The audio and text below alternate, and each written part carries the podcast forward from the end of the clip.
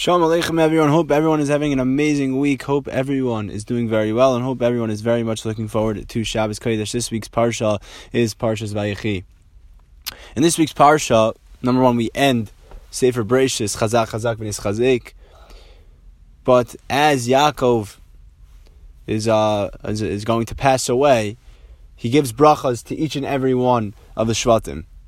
And what's very interesting about this, I think I might have mentioned this this Dvar Torah last year but stick with me, is that he brings everyone together. He brings everyone together, even though he gives individual brachos to each person, to each and every shevet. Why does he do that? Why does he need to bring everyone together? You can call each one individually while they're doing whatever they're doing and just say, uh, Here, I'm giving you a bracha now. Why do you have to bring everybody together to give individual brachos?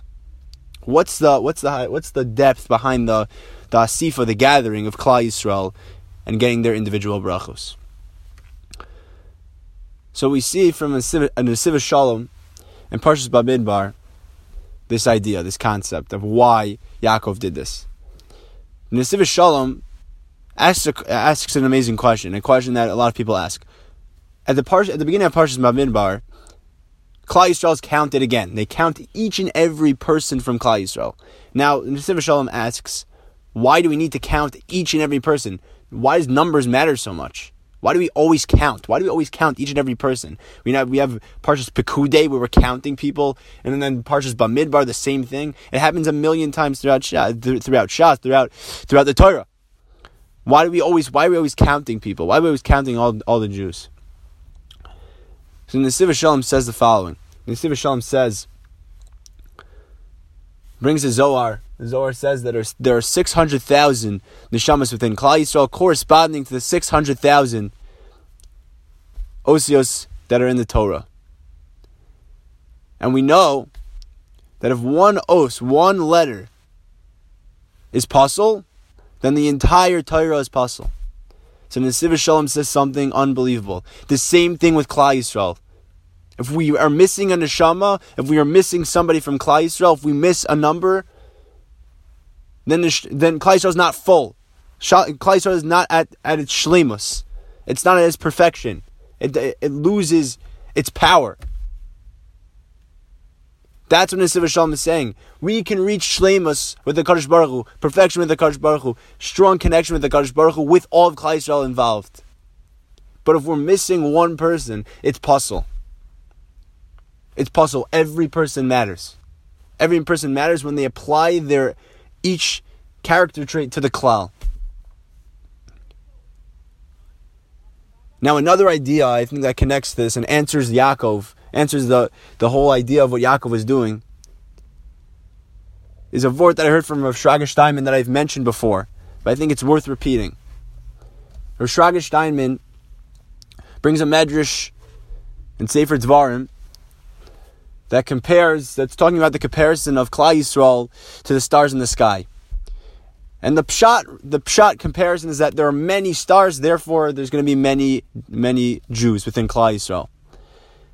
But the Medrash says also the, the, the way we compare the stars to Klal Yisrael is that each star is at a different madriga. One's lower than the other, one's, high, one's higher than the other. So too Klal Yisrael. Yisrael, everyone from Yisrael is at a different madriga. People are good at th- are better at certain things or are worse at certain things. So now Rav Shraga Steinman, Shlita asks an incredible question. Why did Akash Baruch Hu create it that way? Why did Akash Baruch Hu create us in a way where someone's better at something else, someone's worse at something else? Why isn't everybody good at everything? Why hasn't everyone been created to be good at everything? Why is there people that are worse at certain things, better than certain things? So Shraga Steinman answers beautifully. He says that Akash Baruch Hu did this so that Klal Yisrael would have to come together. Why would they have to come together? Because to be successful, when you have a weakness, you have to find someone that has a strength in your weak in your area of weakness, to teach you how to be how to be misgaber over that weakness, how to gain strength over that weakness, and that come that and that's all about coming together.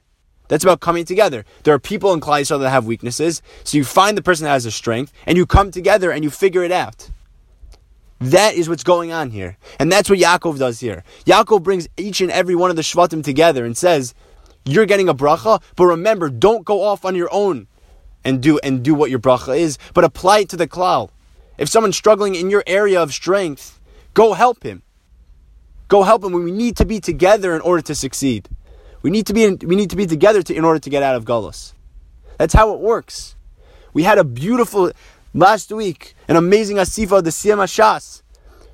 Hundreds of thousands of Jews in the same place at one time. That's when we're undefeatable. No one can get near us because we're all together for the same purpose of serving Hakadosh Baruch Hu. That is what Yaakov was sending. That's what the message Yaakov was sending.